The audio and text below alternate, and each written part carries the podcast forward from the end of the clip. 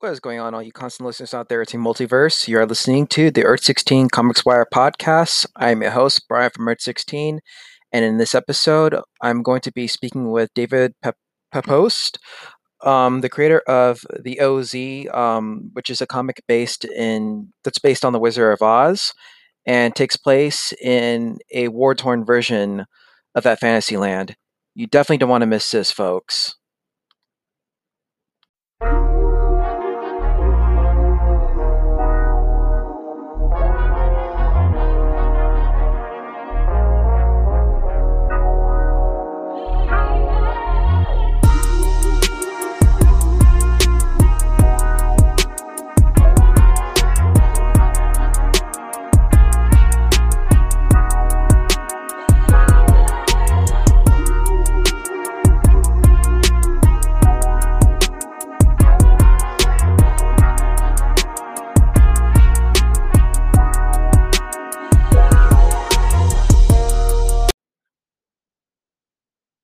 What is going on, all you listeners out there in the multiverse? I hope you're all doing very well. I've been doing pretty good, and actually, it's, for me, it's been it's been pretty productive as of late. You know, I've been getting, I've been doing a lot of exercise. I've been eating healthy, so I feel pretty good actually for the most part. Especially as this year is going to come, you know, is coming to a close, not too, you know, not too long from now. I've been doing a lot of projects on the side as well. Um, I've actually uh, for those of you who follow me on Twitter, you would probably know that I've recently joined the Daily Planet as a contributing writer.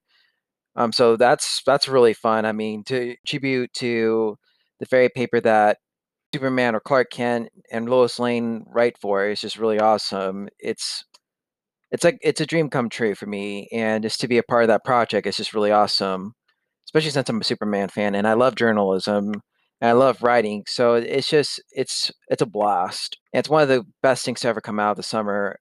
And it's funny, I actually got uh, I had I got the opportunity to join around my birthday, so it was like a real birthday present for me. So thank you to the Daily Planet. And if you want to look at my work, you, you can definitely go over to the website, which is the dailyplanetdc.com. Has a lot of cool articles too. Um, I put up several articles, one on where I reviewed um, Superman Man of Tomorrow, and I put another article about how the seven Waynes from Christopher Priest's run on Deathstroke are very similar to the three Jokers.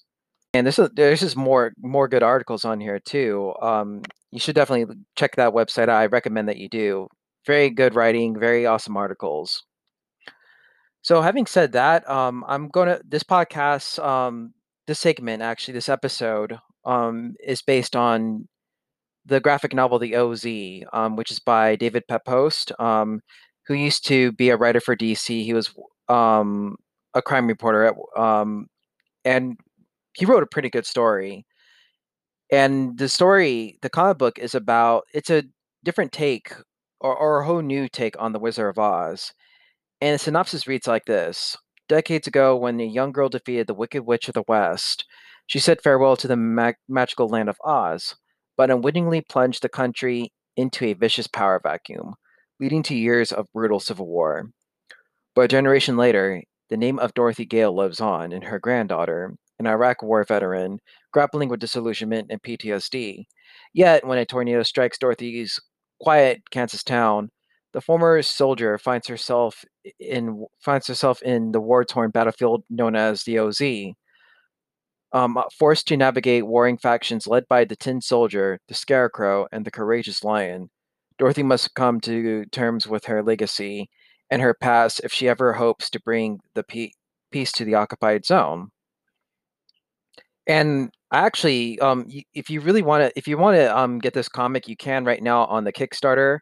Um, you, you still have ten more days to go um, to purchase this comic. I, I'm I'm backing it myself. I think it's really cool, and and again, it's just a really interesting take on the on the Wizard of Oz, a story that was written by um, Frank L. Frank Baum.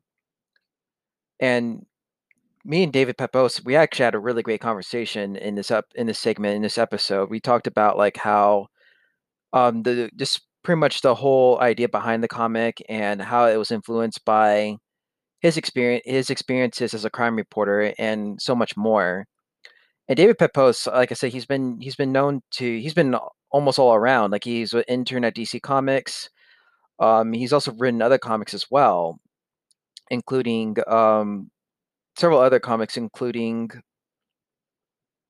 Spencer and Locke, um, which I'm actually going to take a look at as well. That's another interesting comic I'm looking at reading. And also um, coming to the chapel.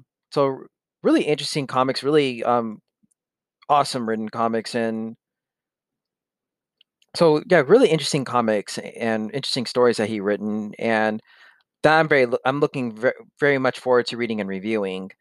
So having said that, let's get into the segment um, and my interview with David Pepose on the OZ.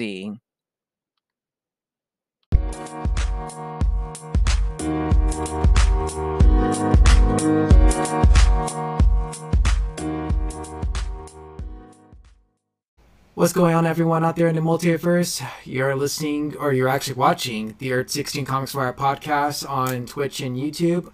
I am your host, Brian from Earth 16, and with me I have um, the creator of the comic book Oz, or the um, Oz number one, a fantasy classical reimagined for comics. Actually, it's not really a title, isn't it? or is this the uh, Oz? Uh, yeah, it's the it's the it's it's the OZ. The OZ. And uh, yeah, um, thank you so much for having me. Um, yeah, I'm David Pepose. For those who, who don't know me, uh, I, am the writer of Spencer and Locke, Spencer and Locke 2, and Going to the Chapel over at Action Lab. And yeah, I'm so excited to talk about my new Kickstarter project, the OZ, which uh, we are just at the halfway point of our, of our Kickstarter campaign. Uh, we got two more weeks left, uh, and I'm very excited to uh, to see this uh, project through to the finish line. That is awesome, and I, I have to tell you when I um, when I read the um, preview for the um, comic, it was really exciting. Um, it was a it, it looked it looked really cool. I mean, I like Thank the you. art, and yeah, you're welcome. And the writing, and we're gonna get into that in, in just a few. Um, sure. First, um, do you want um, the people to um, watch the trailer for um, this awesome comic? Sure. I think sure. I was able to find. Let's see if I can bring it up here. Ah, there we go. Tin Man looking totally cool there. There he goes.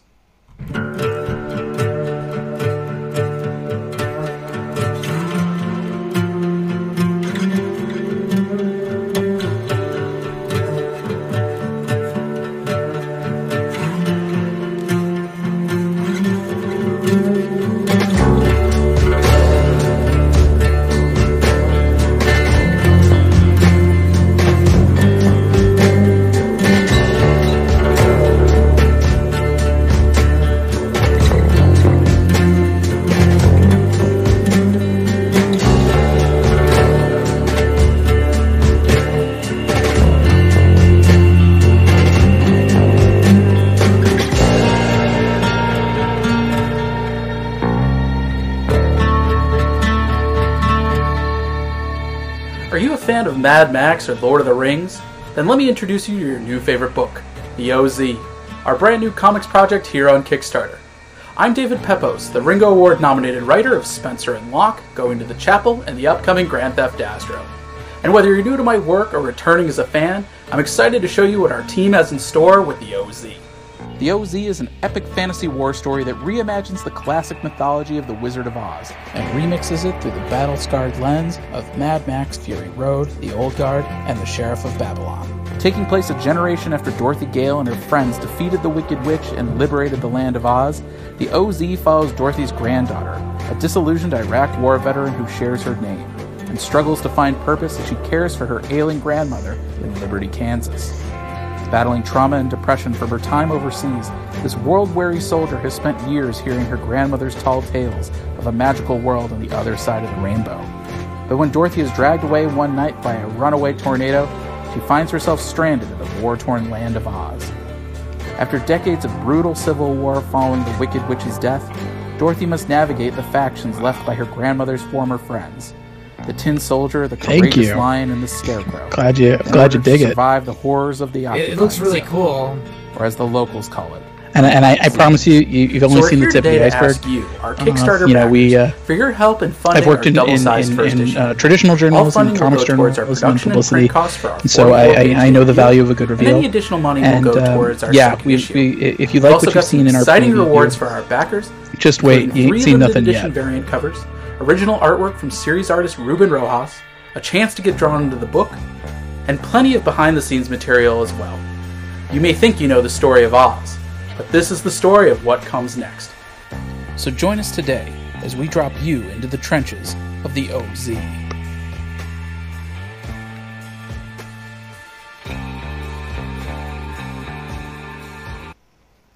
Man, that look that that I'm telling you, man, that that whole story and the art itself looks epic. I mean, it's just seeing like the castle of like Oz or just Oz in general, and like it's almost like yeah, just seeing that look like a total, total war zone. It's like wow, man, like that's like it's not my grandma's Wizard of Oz, that's for sure. nope, that's absolutely. You know, for for those who, who want to know about uh, the OZ, it's kind of like what if Mad Max and the Locker took place in the Wizard of Oz. So we've recontextualized Dorothy Gale killing the Wicked Witch of the West as something like a, a botched regime change. And so when she clicked her heels together and went back home to Kansas, she inadvertently left Oz in a power vacuum that would lead to years of brutal civil war. And so the OZ picks up a generation later with Dorothy's granddaughter and namesake, who is a, disillusioned Iraq war veteran. She's kind of come back home from her time overseas with some real pain, some real scars, some trauma, and she's trying to just put the pieces of her life back together. Uh, but when a tornado strikes her small town in Kansas, this new Dorothy finds herself trapped in the war torn land of Oz. So she's going to have to navigate her past and her grandmother's legacy, not to mention navigating her grandmother's former friends if she hopes to survive the occupied zone, or as the locals call it, the OZ. Wow.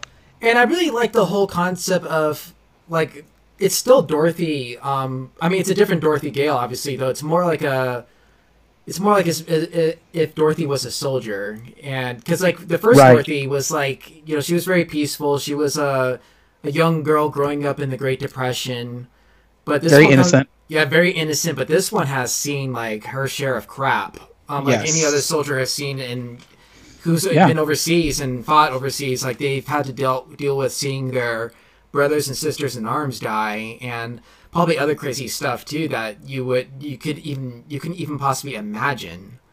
Yeah, you know? like, and yeah, I mean it's it's it's it's one of those things that uh, we wanted to make sure that you know our, our our lead character was proactive and could take care of herself. Yeah, and I I think you know by virtue of having this be a war story, I thought it was very important to have a soldier at the center of it all.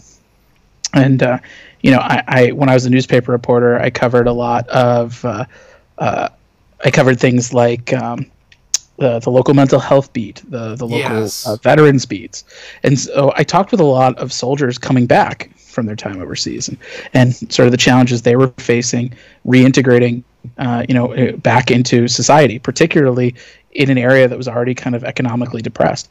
And so hearing about their hypervigilance and sort of those intrusive thoughts that would come in out of nowhere that would kind of bring them back to these traumatic periods. Or, um, you know, the thing that really struck out stood out to me was just the sense of isolation and alienation. Just the fact that they, uh, you know, had such trouble articulating how they were feeling and, and where they had come from and so that was something that I think really stood out to me and, and really went on to affect a lot of the work that I do, uh, which which always tends to ex- explore trauma.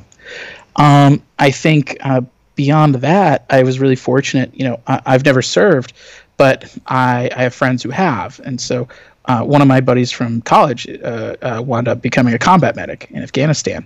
And so we talked a lot uh, in the development of this. Um, you know, some of it just being kind of, you know, am I using the right lingo here?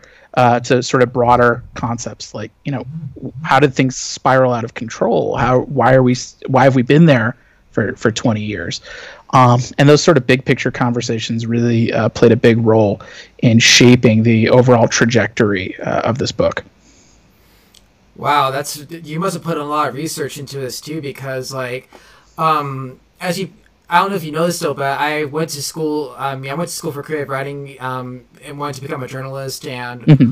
one of the things I've done, um, I did a project for it was like an assignment under my journalism professor, um, who was in she was actually an LA Times reporter um, named Claire Hoffman, really cool, she was mm-hmm. really awesome, and she had us um, she had us like interview people on the street, and one particular one particular assignment I do re- remember was interviewing this prisoner. Mm-hmm. Um, this dude who went to prison, and I went actually went to the jail too, um, in downtown Riverside real crazy, mm-hmm. and just how he um he told he told me a story of like what brought him to commit his crime. So basically, what happened was just that he um he basically got into a fight with someone one day in front of a in front of a Jack in the Box, and you know, long story short, he killed the person who he fought, and the person was in a coma. Then all of a sudden, he just died, and mm-hmm. Um, it got even crazier too because the dude obviously ran away, you know, not wanting to get caught. So for him, he was he was just you know police didn't catch him until he was at his brother's wedding, and he got arrested when his brother was getting married, like right there, and it was just like wow, you know. And you know this, you know, the, when you mentioned like you were talking to your vet, you know, when you were talking to veterans for your um, reporting and all that, and especially with issues with mental health, I mean, that really was like, yeah, that that's what it kind of reminded me of, and just how these stories kind of strike a strike a chord with people. Yeah, you know? well, I consider you know trauma is something that I think there's there's a lot of dramatic and and, and narrative uh, uh, potential to that, and I think uh, you know we've all been shaped by trauma in our own ways, um, whether oh, yeah. it's you know in, in, in sort of uh, harder books like Spencer and Locke or books more light on its feet like Going to the Chapel.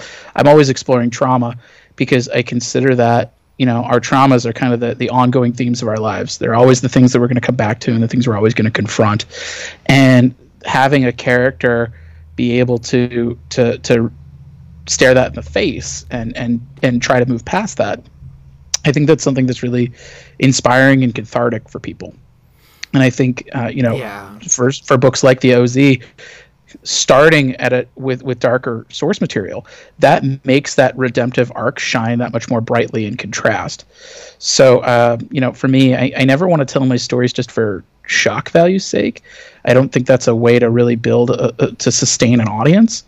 Um, i think the best way to, to do it is you, you got to be compassionate and empathetic and, and, and respectful of your characters because ultimately you're really being compassionate and empathetic and respectful to your readers uh, people who do live, yes. you know, with, with, with mental illness or PTSD or trauma. Um, and so for, for me, I've never wanted to, I've always tried to make it a point that we never, we never make that a punchline. We never make that a joke. Um, and I think oh, no. by vir- by virtue of trying to kind of respect our, our readers and our audiences, um, I think we've, we've picked up a very devoted and passionate fan base. Oh yeah, I, I totally see it on the Kickstarter too. Um, for all you constant viewers who are watching the stream, you do see that, um, and constant listeners who are listening to, um, on the Kickstarter right now. Um, so far it has like about 911 backers and counting, and yep. Um, you've already pledged thirty-three thousand nine hundred ninety-three dollars. Um, yeah. that's that's phenomenal. I mean, yeah, six thousand. yeah, um, you know, I, I I couldn't be more blown away. I couldn't be more grateful. Um, you know, I, I, I, feel I've always felt that I, I have some of the best readers in comics. Um, you know, Spencer and Locke and, and Spencer and Locke too, and going to the chapel. Um, you know, they've always had a really devoted fan base, and so I think you know we've been able to to bring them to the OZ. I think we've also been able to introduce ourselves to the Kickstarter community, which is just as passionate and vocal uh, for for projects on that platform. And for me, that's really the reason I did Kickstarter in the first place. Is that there are people who primarily buy their books at comic shops, or primarily buy their books on Amazon, or primarily books, buy their books at conventions. And I realized that there were people who primarily bought their books on crowdfunding, and that I had done no outreach to that community. And so, uh, you know, I'm I I'm really uh, I'm really touched that uh, you know that that so many people have come together to really lift our book up We've had our our readers, we've had retailers, we've had the press, we've had comics creators, um, people like Scott Snyder and Gail Simone and Mark Russell and Kevin yeah. Eastman have all kind of come together to really kind of lift us up, and uh, it, it really means the world to me.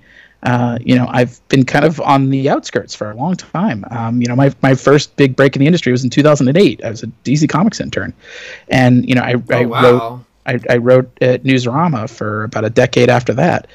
Um, you spend your whole life loving comics, and experiences like this, comics get to love you back.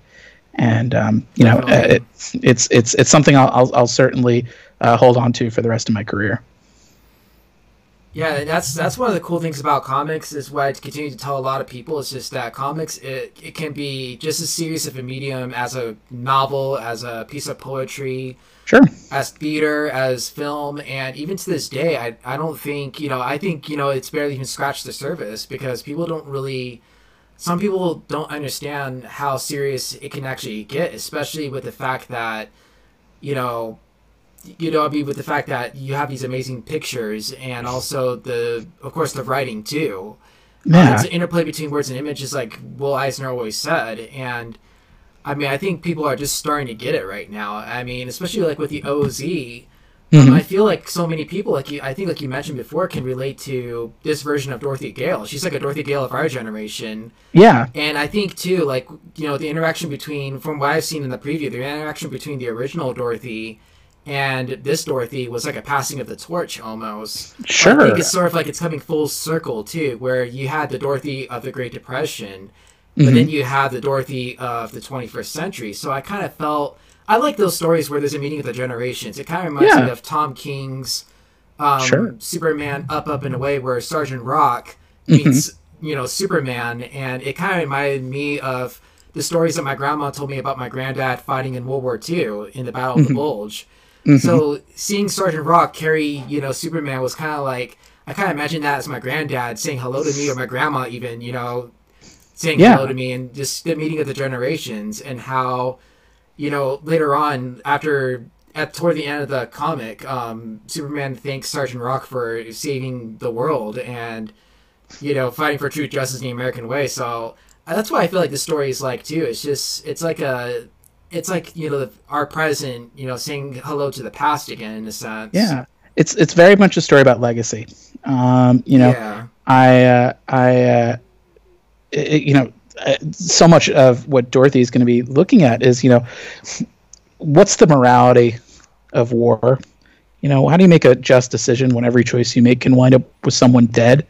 And i think you know, she sees her grandmother, even though Grandma Dorothy, in many ways, is the whole reason the OZ is as, bad a shape as it is. Yeah. Um, she's she sees. I mean, Grandma Dorothy had no idea. She was just a kid. Yeah. You know, she, she, she any, yeah. She literally didn't. She didn't know any better. Which you know, I mean, that that that can be a, a, a, a way to look at U.S. interventionism in, in sort of the the most generous possible sense.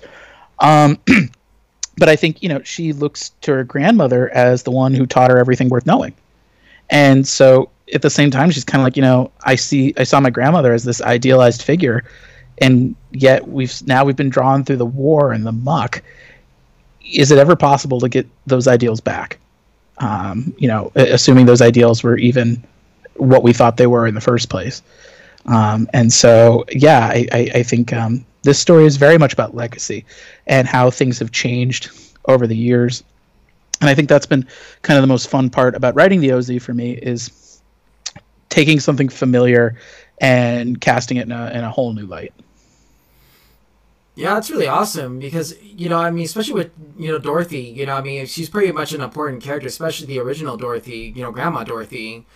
Um, mm-hmm. and you know, with the grandma, the whole thing about Grandma Dorothy is just that you know, especially in the Wizard of Oz, she all she wanted to do was just go home, back to Kansas, and you know, just click on the red slippers, and you know, but I mean, especially when you mentioned the U.S. intervention, and especially how Grandma Dorothy even kind of represents that, and Dorothy also, it comes to show that the road to hell is paved with good intentions. I think mm-hmm. that's pretty much has been the theme a whole lot with. Um, with some of with some of the um with with parts of history in which we try to you know for instance contain communism by going off to Vietnam or you know Iraq or the Middle East you know I mean so many people say that you know we're fighting for we're fighting for a good cause but then sometimes too mm-hmm. um, there are several events that kind of question those intentions or question the factors behind those intentions I would say Yeah. Like, you know, some you hear some people say that oh they're they're not really they're fighting for the freedom, they're fighting for the oil, they're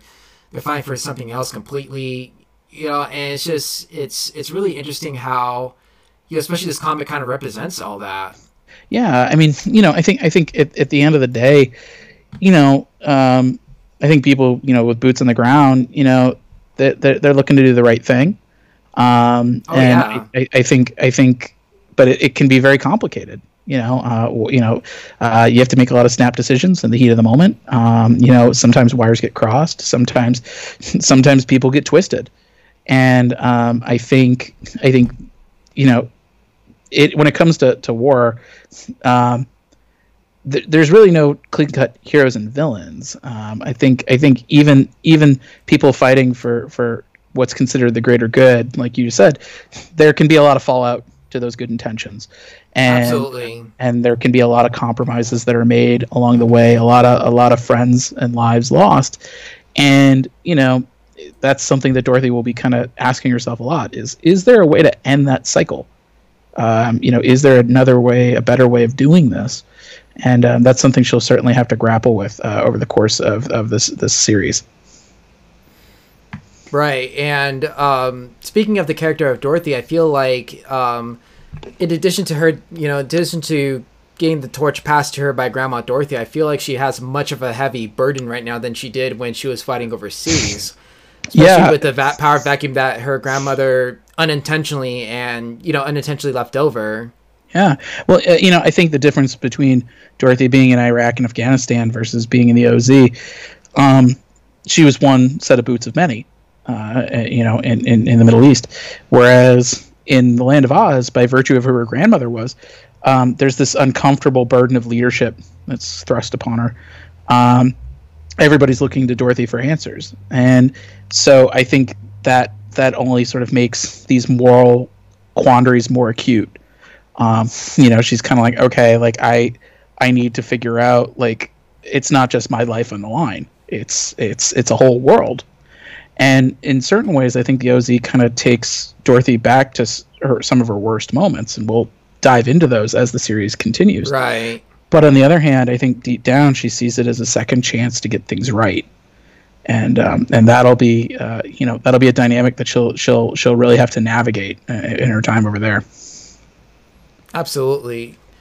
So um, I've read on. I've also did a little research, and I've read that you've, um, like you told, mentioned earlier, you were a crime reporter. You've interviewed a lot of people, um, and you've gotten a lot of um, inspiration from those interviews to write this um, amazing comic.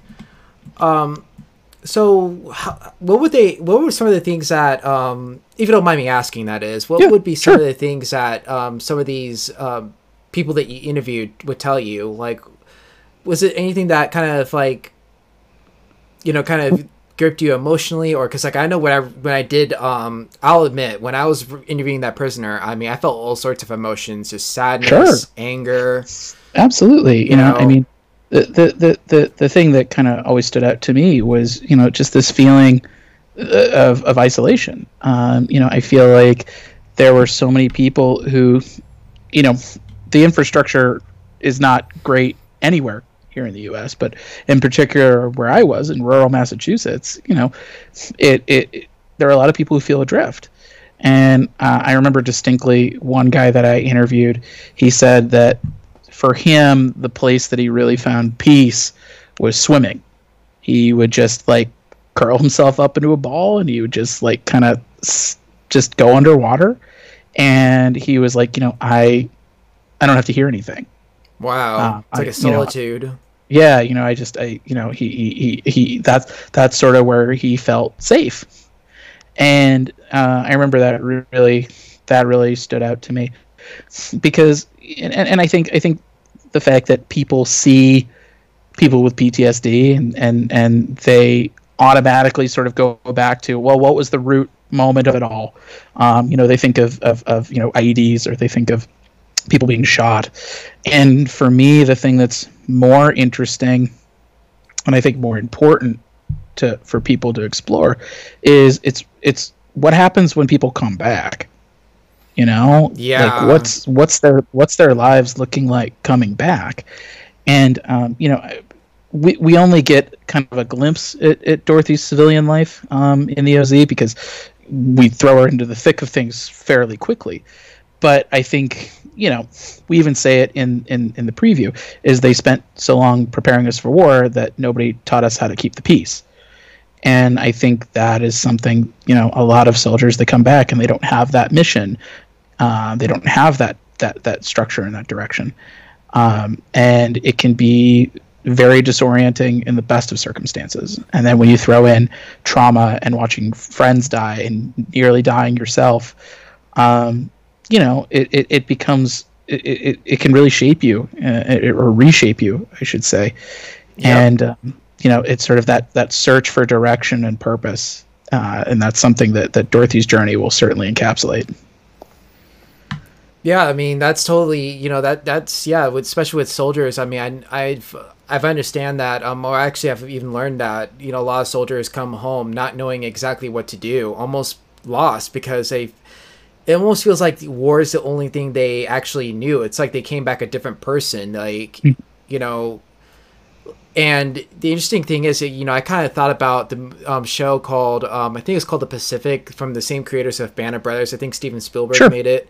Sure. And there was this one soldier in particular who was so horrified by war. Actually, you know, I think even in in one scene he was craving it, but when he returned home, you know, he was really horrified at shooting birds, and his dad was like, you know, he was with his dad just chilling, and they were shooting mm-hmm. birds, and all of a sudden he just started to flip out. He, you know, he started to probably have PTSD. Sure. sure. And I think I've read somewhere too where the um the real life version of that soldier actually took a bird watching because he didn't want to fire a gun anymore.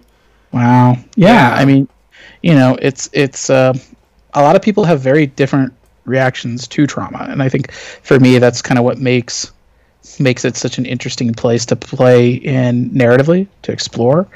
Um, because yeah, you know, I mean, you look at my my first book, Spencer and Locke, which is um, you know about uh, someone who who had such a horrific abusive upbringing that their only solution was to invent their own best friend Wow, that uh-huh. sounds like a really cool. You know, I mean, I might even take a look at Spencer and Locke. It looks really interesting. you should. You should. It's uh, what if Calvin and oh, I was gonna say it's what if Calvin and Hobbes grew up in Sin City.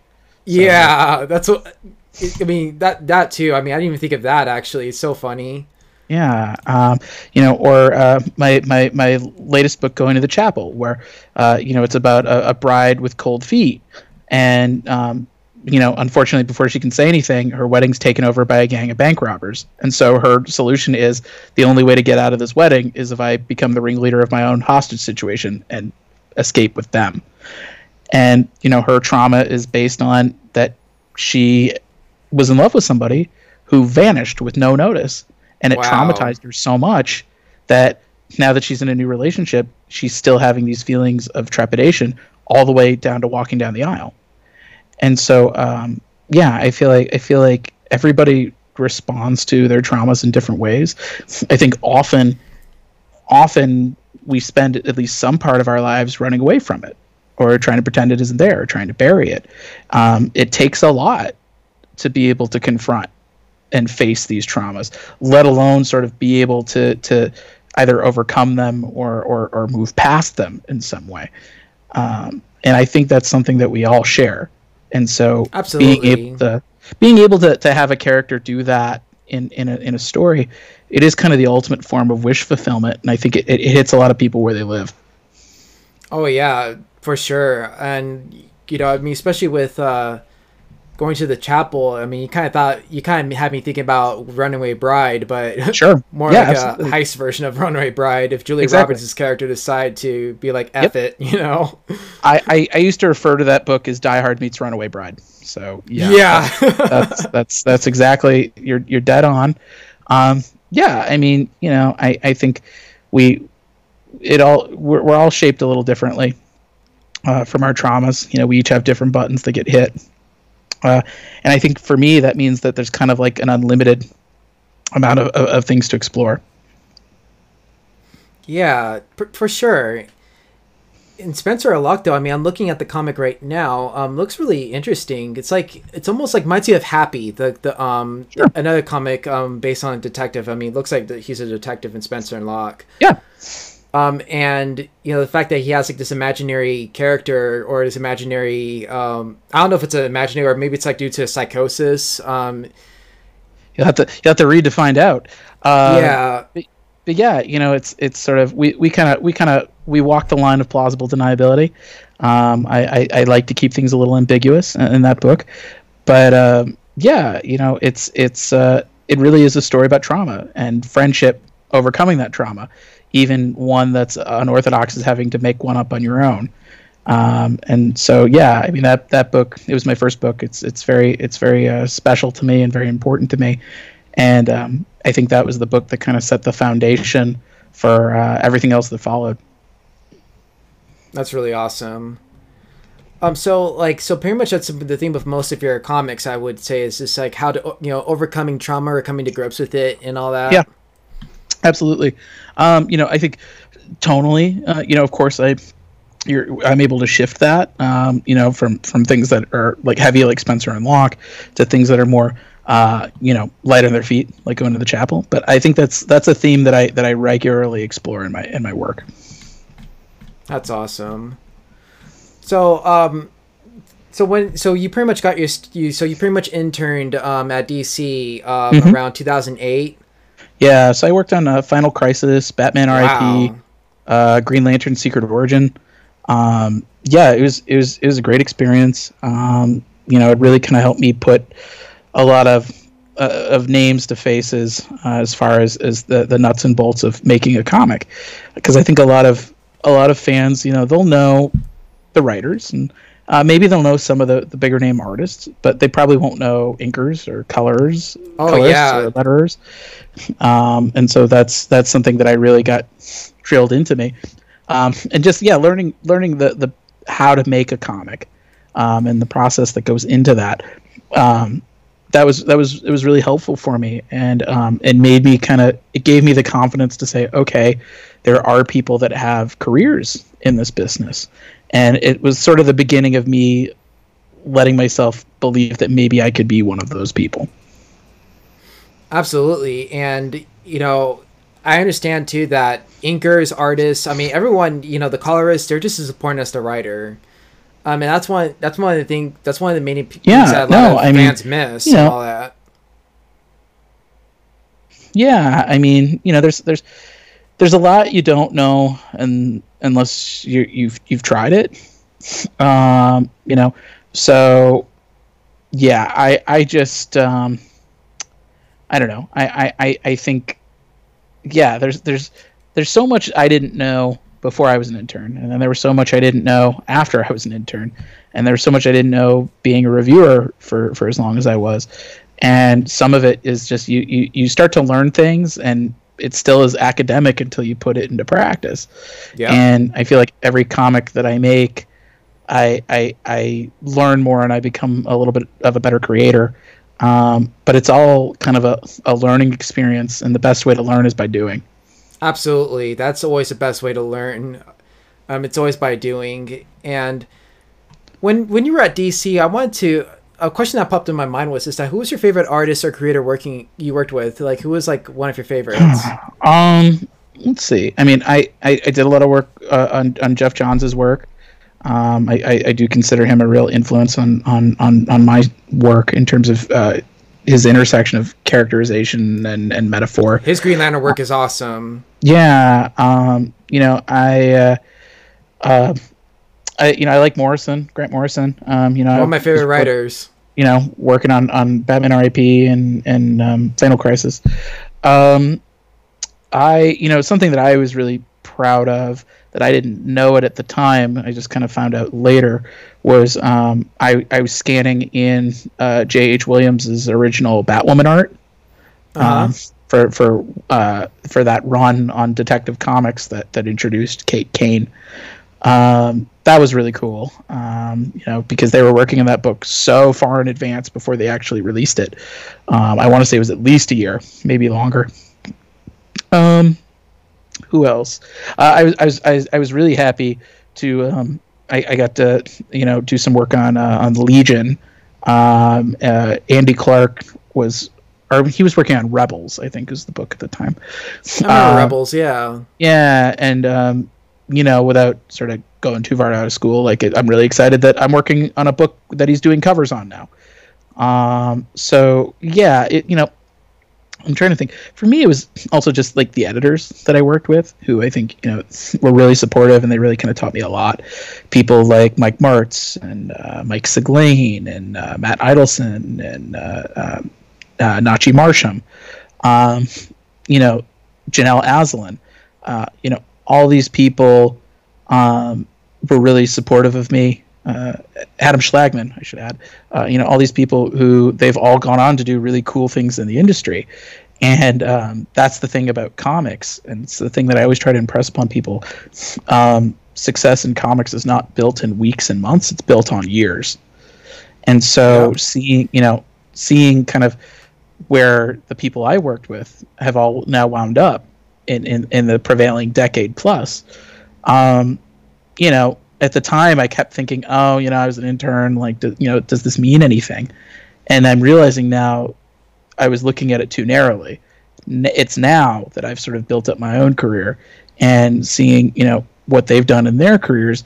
Now things like are, are, are, are intersecting in ways that I would have never expected 10 years ago and that's and that's one of the um that's one of the things too i feel is just that your experiences do mean a lot. I mean whether yeah. they're like you know whether they're seemingly it's like it's like the karate kid um wax on wax off. You know at first right. you know he didn't know like you know it's like why the freak am i doing wax on wax off? And why am i washing cars? I'm supposed to learn how to fight. But then sure. in a sense he was learning how to fight you know? Yeah. Yeah like, that's exa- that's exactly it. I mean you never know what experiences are going to wind up becoming survival skills later. Exactly. And um, you know, my my career has been uh, very much a zigzag, um, and there have been lots of times where I've said, "What does this? How, how what does this matter for anybody?" And now I'm realizing, oh, okay, I know, you know, me writing, you know, news articles has absolutely affected the way I structure my work. Or me working in publicity, I know my way around a press release. Me working in comics journalism, I know the lay of the land. Um, you know, these are all things that when I was doing it, I was kind of like, is this going to mean anything? And it's it's it's all wound up meaning something down the road. Yeah, I mean that's how it is with most like places, like even sometimes places where we work. You know, I feel it's just that even if it's like supposedly quote unquote an unrelated job, like sometimes that element of that job can teach you a little bit, a uh, little bit something. Mm-hmm. You know, yeah. whether how to conduct yourself better or how to be professional. It could be as simple as even how to like you know spot certain things. It's just right, right. It, you know, it's it's uh, yeah. The the the uh, you know, I just I just watched uh, Bill and Ted Face the Music this weekend, and they say oh, I heard uh, it was good. Yeah, there, there's a line that says uh, some things don't make sense until the end, and that's that's something that I think a lot of aspiring creators uh, uh, should take to heart. I'm gonna steal that if that's okay. something yeah, makes sense. I, st- I, st- I stole it from them, so feel free. Until the end. That's hey, that that's a good piece of philosophy. Um, especially then then it's from a Keanu Reeves movie too. I mean, he does a lot of um, yeah. Keanu Reeves is he he's something. I mean, he's a really cool actor, and like, I hope to meet him one day. I mean, just you can put Keanu Reeves in anything, and I heard he's actually making his own comic too. Yeah, um, they just launched on Kickstarter today. So uh, wow. yeah, I was gonna say. So you can check out Berserker, and then you can uh, order the OZ after that. I mean, you know, you can even put, you know, imagine putting Keanu Reeves in a story like this. I mean, dude. yeah, you know, I wouldn't say no. Um, you know, uh, make him the Wizard Keanu, of Oz or something. You know, if you, if, you know, if he wants to be, uh, if he wants, if he wants to read, if he wants to be the uh, the the Tin Soldier, I wouldn't, I wouldn't say no to that. Yeah, right. Or yeah, you know, I mean, because like you know, this is how this is how versatile. I mean, I think you know Keanu Reeves, in my opinion, is the most creative actor there is because you can put him in anything, and you know he he just looks, you know, it, it fits. It's like he's like a velvet glove almost. Yeah, yeah, absolutely. that's a, that's a that's a that's a good way to look at it. Yeah, and you know, I mean, I think that's how it is with creativity. I feel like with creativity, um, you know, it's all you know, creativity teaches us how to be flexible in any mm-hmm. situation, mm-hmm. in any medium, or in any you know, like journalism or podcasting or comics or even pro wrestling. Um, I'm a huge wrestling fan. I've I've seen it with um, uh, companies like AEW who are pushing the envelope um, with their creativity, um, and just being you know just being fluid, not being so confined or you know so rigid. You know. Yeah, yeah, exactly. Um, yeah, I, you know, yeah, I, I agree.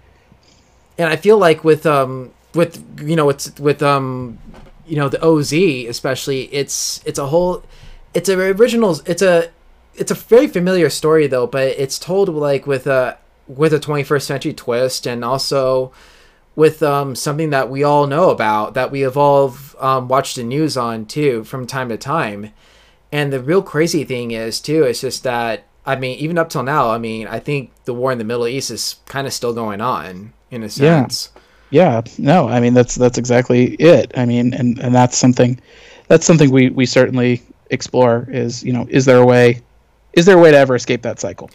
Is there a way to escape that cycle? And also too it's like you, you know it kind of puts the question too like why were we there in the first place? You know i mean some people say you know oh it's because the terrorists attacked the twin towers and all that though but then some people are saying well no it's the oil or you know they come up with these different you know with these sure. mixed up reasons, and I even even reminds me of uh of a film I saw about Sarah Palin, um, starring Julianne Moore. She played Sarah Palin, and then there was this, you know, they were prepping her for a debate, and they asked her the question, you know, a mo- as a mock, you know, a mock question saying that why did we go off to the Middle East to fight? And she said that it had something to do with like, you know, the terrorists in 9/11, and they just looked at her like, huh, you know? Yeah. It was a real it was a real to me it was kind of a real sad scene because you know i mean you know i mean i feel like you don't have to be a fan of sarah palin to realize that you know it looks like she was kind of it, it seemed like she was kind of set up for failure in a sense to kind of look bad or kind of get sure. picked on. And it, sure. It, it was it was it was a weird choice uh, it was uh, a weird choice yeah. I mean not to get political obviously though but you know it goes back to oz where you know dorothy you know she didn't know that she was gonna you know her actions were gonna cause like a war in yeah, you know there's Oz no way, in terms of the oz yeah there's no way she could have known and that's that's kind of the saddest part of the story to me is yeah. that grandma dorothy still has these memories of oz and she for all she knows they're all living their lives super happy. And, and the fact that she has inadvertently caused so much pain. Um, in that regard it's it's almost a mercy that she doesn't have that she doesn't have memories. Uh, uh, you know that that that that she is battling Alzheimer's because yeah. I think that that that knowledge I think otherwise might break her. Yeah, it, it would it would really you know break her heart, and you can tell that you know you can actually tell that she obviously didn't have like a any intention to cause a power vacuum. You know, aside from not knowing and you know, you can tell by like how she still remembers Toto. I mean, that was one of the scenes that almost brought a tear to my eye because it reminded me of my grandma. You know, right? And how we, yeah. you know, we used to watch Wizard of Oz, and it was like, you know, she was asking, you know, current Dorothy, um, like, can you feed Toto? And she was, and Dorothy's like, wait a minute, Toto's dead. You know. Yeah. And she was like, okay, but you know, to sleep some food out for him, he'll come. You know, and it was just like, wow and yeah. you know that right there. Is just uh, i think it's also a sign too that she's better off remembering the, the good times rather than the bad because like you said if she was to see what was going on right now it would, it would go into a tailspin. She would be horrified like oh i did that you know? Right. Yeah absolutely. No i i that's yeah um so thankfully thankfully uh thankfully grandma dorothy will not have to confront uh, the horrors of the OZ, uh, and that instead uh, her her granddaughter, who's a little bit better equipped, will uh, will get to face it in her stead. Yeah, and you know, actually, you know, I discussed earlier too that you know I really like the art in the story. I think it was done by, if I rem- remember the name correctly, I think his name was uh, um, Ruben Rojas. Ruben yeah. Rojas, yeah. Um, the art yeah, is just amazing. Ruben's terrific. Yeah, uh, you know, Ruben Rojas and our colorist Whitney Cogar. Um, they're a real dream team. Um, they are they are uh, they are a, a, match made in heaven. Um, I found Ruben on Twitter. Actually, uh, he was answering a call for artists in uh, 2018, and I was really just kind of blown away by how talented he was. He's got a style that's very much uh, equal parts uh, Dan Mora and Sean Murphy, and yeah. He's such a talented designer. Um, the way that he, he he lends so much detail to the characters and and the settings. Um, you know, when we were working on our pitch pages together, just to make sure it was a it was a good fit between us, um, I saw Ruben's main cover, uh, which is up on the Kickstarter page, and I was so blown away by his work that I said, Ruben, keep working. I promise you, or high water, I will make this book happen. And so, uh, yeah, you know, making sure that we had the right team uh, was really important. Uh, you know, our letter DC Hopkins uh, is really terrific. Um, uh, you know, he, he was recommended to me by my buddy uh, Michael Moccio, and DC is just such a, a, a generous collaborator. Um, he's really always considerate of how you know his his work impacts anybody else's, and is very patient and and and and good good hearted. Uh, so I, I, really enjoy working with him. And then Whitney is kind of our secret weapon. Um, you know, I, I was ta- I was taught at DC that art makes or breaks your book, the colors make or break your art. And so uh, wow, it's it like a domino effect. Yeah, it, it, I, I, I always consider it very important to find the right colorist for the right uh, artist. And um, you know, Whitney, uh, you, you, might be familiar with her work uh, uh, on the Eisner Award-winning Giant Days. Um, this is something unlike anything that she's done before, uh, but she just knocks it out of the park. Uh, we talked a lot about sort of what the Mad Max version of Star Wars might look like. Yeah. just to get that kind of intensity and that grit, but also um, maintaining that sense of scale and wonder just like Star Wars, you know, you can you immediately know Tatooine versus Hoth versus Dagobah versus Cloud yep. City. Um, it's the same thing in the Land of Oz. You know, the the bombed out Emerald City versus the Deadly Desert versus the mountaintops of Ix versus um, uh, you know the Wicked Witch's Castle. All these different locations have their own very unique palettes and vibes and temperatures and internal high concepts and obstacles to overcome. And I think that kind of helps really maintain the scope and stakes of this book. Uh, because we're, I think we're we're acutely aware from the jump that it's not just Dorothy fighting for herself, but she's fighting for an entire world and and everyone in it. And I think that that that really raises the uh, the scale of our story accordingly. That's really awesome. And one of my favorite pa- actually one of my my favorite splash page would be like the bombed out Emerald City. It was just like wow like sure. the girl just running on that yellow brick road, yeah. like the same road that Dorothy, Grandma Dorothy, walked on with the Tin Man, Scarecrow, and the Cowardly Lion, mm-hmm. and uh, just mm-hmm. like them having a good time. But it needs to see that it's like, damn, you know. Yeah, it's it's you know, uh, Oz is has seen better days, and uh, so it's, it's uh, we're gonna we're gonna get get to explore why that is and, and how it got there and like oh and I, I have to you know tell you man like the, the one of my favorite other pieces of art is the monkey there's the flying monkeys with the little army helmets on there mm-hmm. yeah the flying monkeys you know they they, they answer to neither uh, gravity nor darwin nor the geneva conventions and so they are yeah. they are they are dangerous and uh, dorothy will certainly have her hands full uh, dealing with them uh, in this series well, they're gonna, you know, I mean, they're especially if they're probably descendants of the original mon- monkeys that you know attacked your grandmother. They're probably gonna be in for a rude awakening with this Dorothy. It's like, yeah, yeah, yeah this is this is not some wide-eyed Kansas girl that's gonna get uh, pushed around. Um, the Land of Oz has teeth, and so does our new Dorothy. And uh, I promise she's not afraid to use them. Oh no!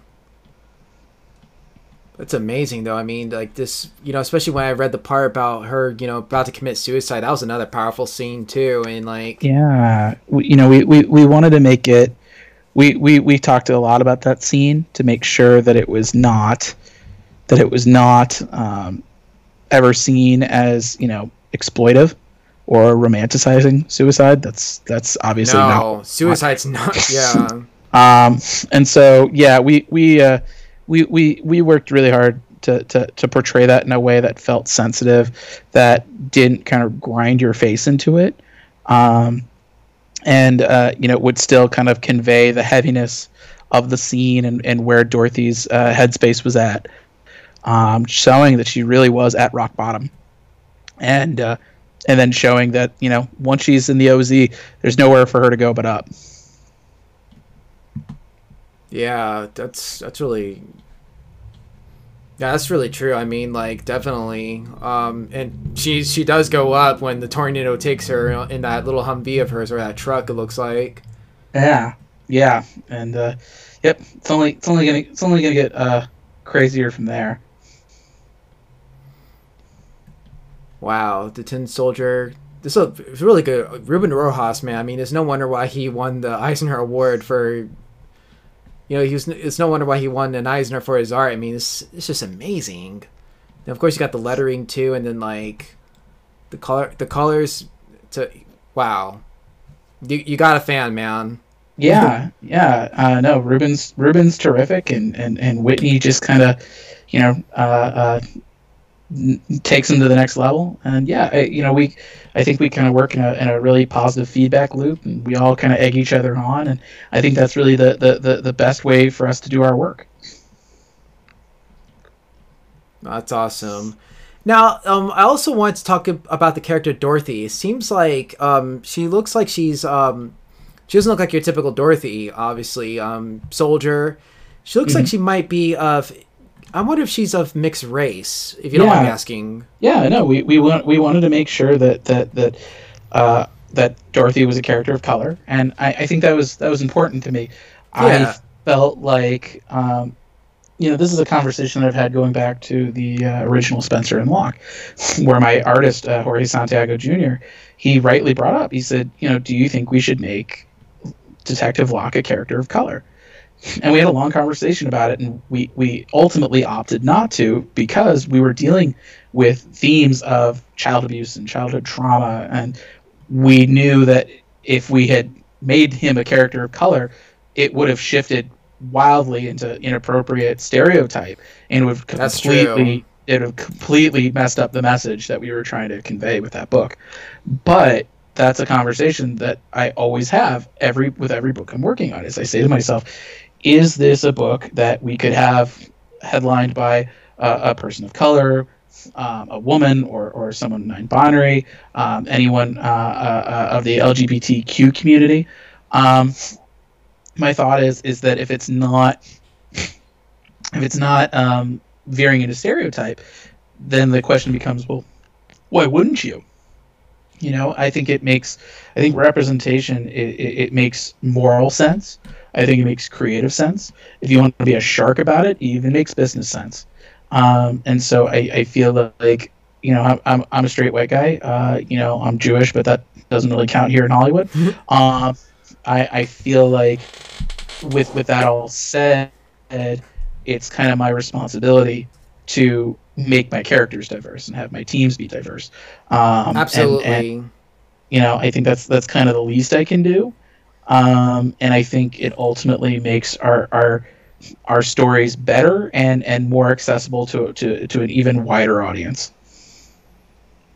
Amazing. That's awesome. So, um, looks like so for the Kickstarter, looks like um you're again you're beyond your goal, and actually looks like wow, thirty four thousand right now. Wow. Yeah, that's amazing. So, um, I was just gonna ask about the pledges and all that, or the support on the Kickstarter. Sure.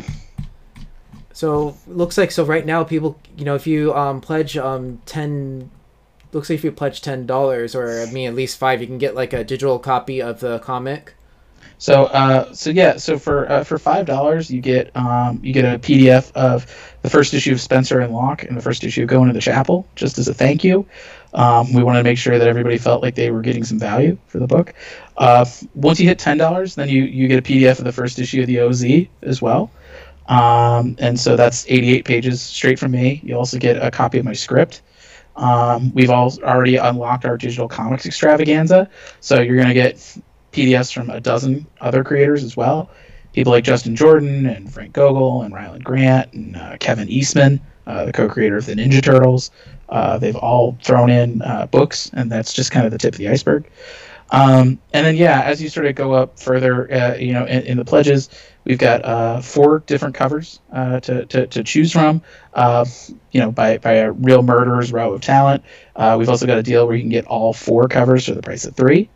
Um, and then we've got deals involving my other trade paperbacks uh, for Spencer and Locke, Spencer and Locke 2, and Going to the Chapel. We've got um, a Dorothy design sketch card um, uh, by Ruben Rojas that features his original design for Dorothy.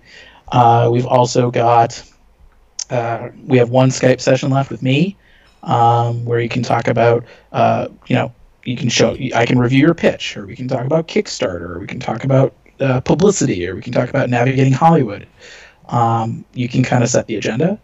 Um, you know, last but not least, uh, for our Spencer and Locke fans, we've got a real piece of history. Um, people have asked me for a long time, are you ever going to do Spencer and Locke plushies? And uh, we actually we had ten handmade plushies as a thank you gift for my creative team uh, for getting that first volume done, and uh, we have two left. So it's that's it's kind of a piece of history. Um, our our doll maker is no longer in the game, so this is it. Um, what we have is what we got. So um, for any Spencer and Locke super fans who who want a, a, Spencer doll of their own, this is the only way you're going to get it. Um, but yeah, you know, I, I try to make it. You know, I, I wanted to make sure that readers felt like they were getting bang for their buck, that they didn't feel like they were, um, you know, being taken for a ride, and um, we try to open it up to every level of, of budget. So whether you're willing to, to throw in ten dollars or you want to throw in hundred dollars, there's something for everybody here. And um, you know, ultimately, I just want to invite more people to the table. I just want to build a wider consensus.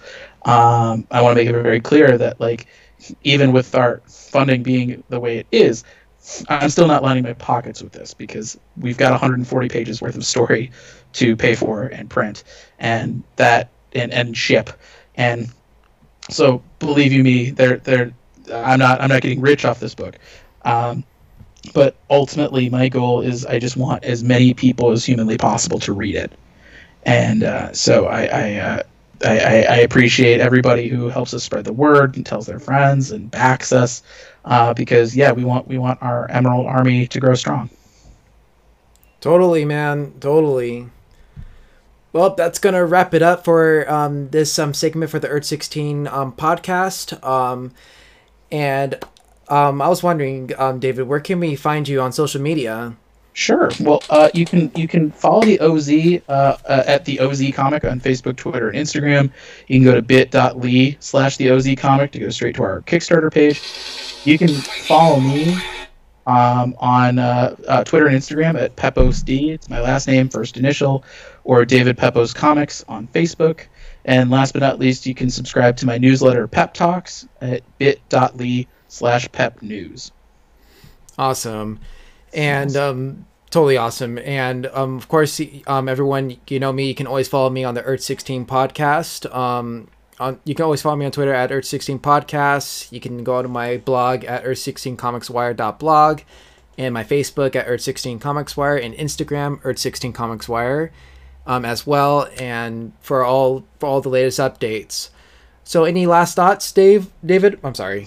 yeah, no, no. Um, you know, thank you so much for having me, and you know, for everyone listening, thank you for for your time and for considering the OZ. Uh, you know, this is Kickstarter, so every backer matters. Uh, every dollar counts, and you know, we've worked really hard to make sure that not only we're giving readers bang for their buck, but that we're uh, we're telling a story that is is, is uh, full of action and adventure, but is still kind of rooted in a, in a very human core. Uh, if you like Mad Max, if you like the Old Guard, if you like Fables, you're gonna love this book. If you like my previous work on Spencer and Locke, I think you're really gonna dig it as well. Um, you may think you know the story of Oz, but this is the story of what comes next. So uh, join us, become a Yellow Brick Road Warrior today, and join us in the trenches of the OZ. All right. Well, thank you so much um, for um, coming on the podcast, and thank you everyone else for listening. Um, I was actually scrolling through the pages. If you saw me on the stream, I miss. I was just enjoying, you know, just looking at all of this. Um, so thank you so much, everyone, for um, listening and watching. And as I always say, stay so awesome. This is Brian from Earth 16, signing out.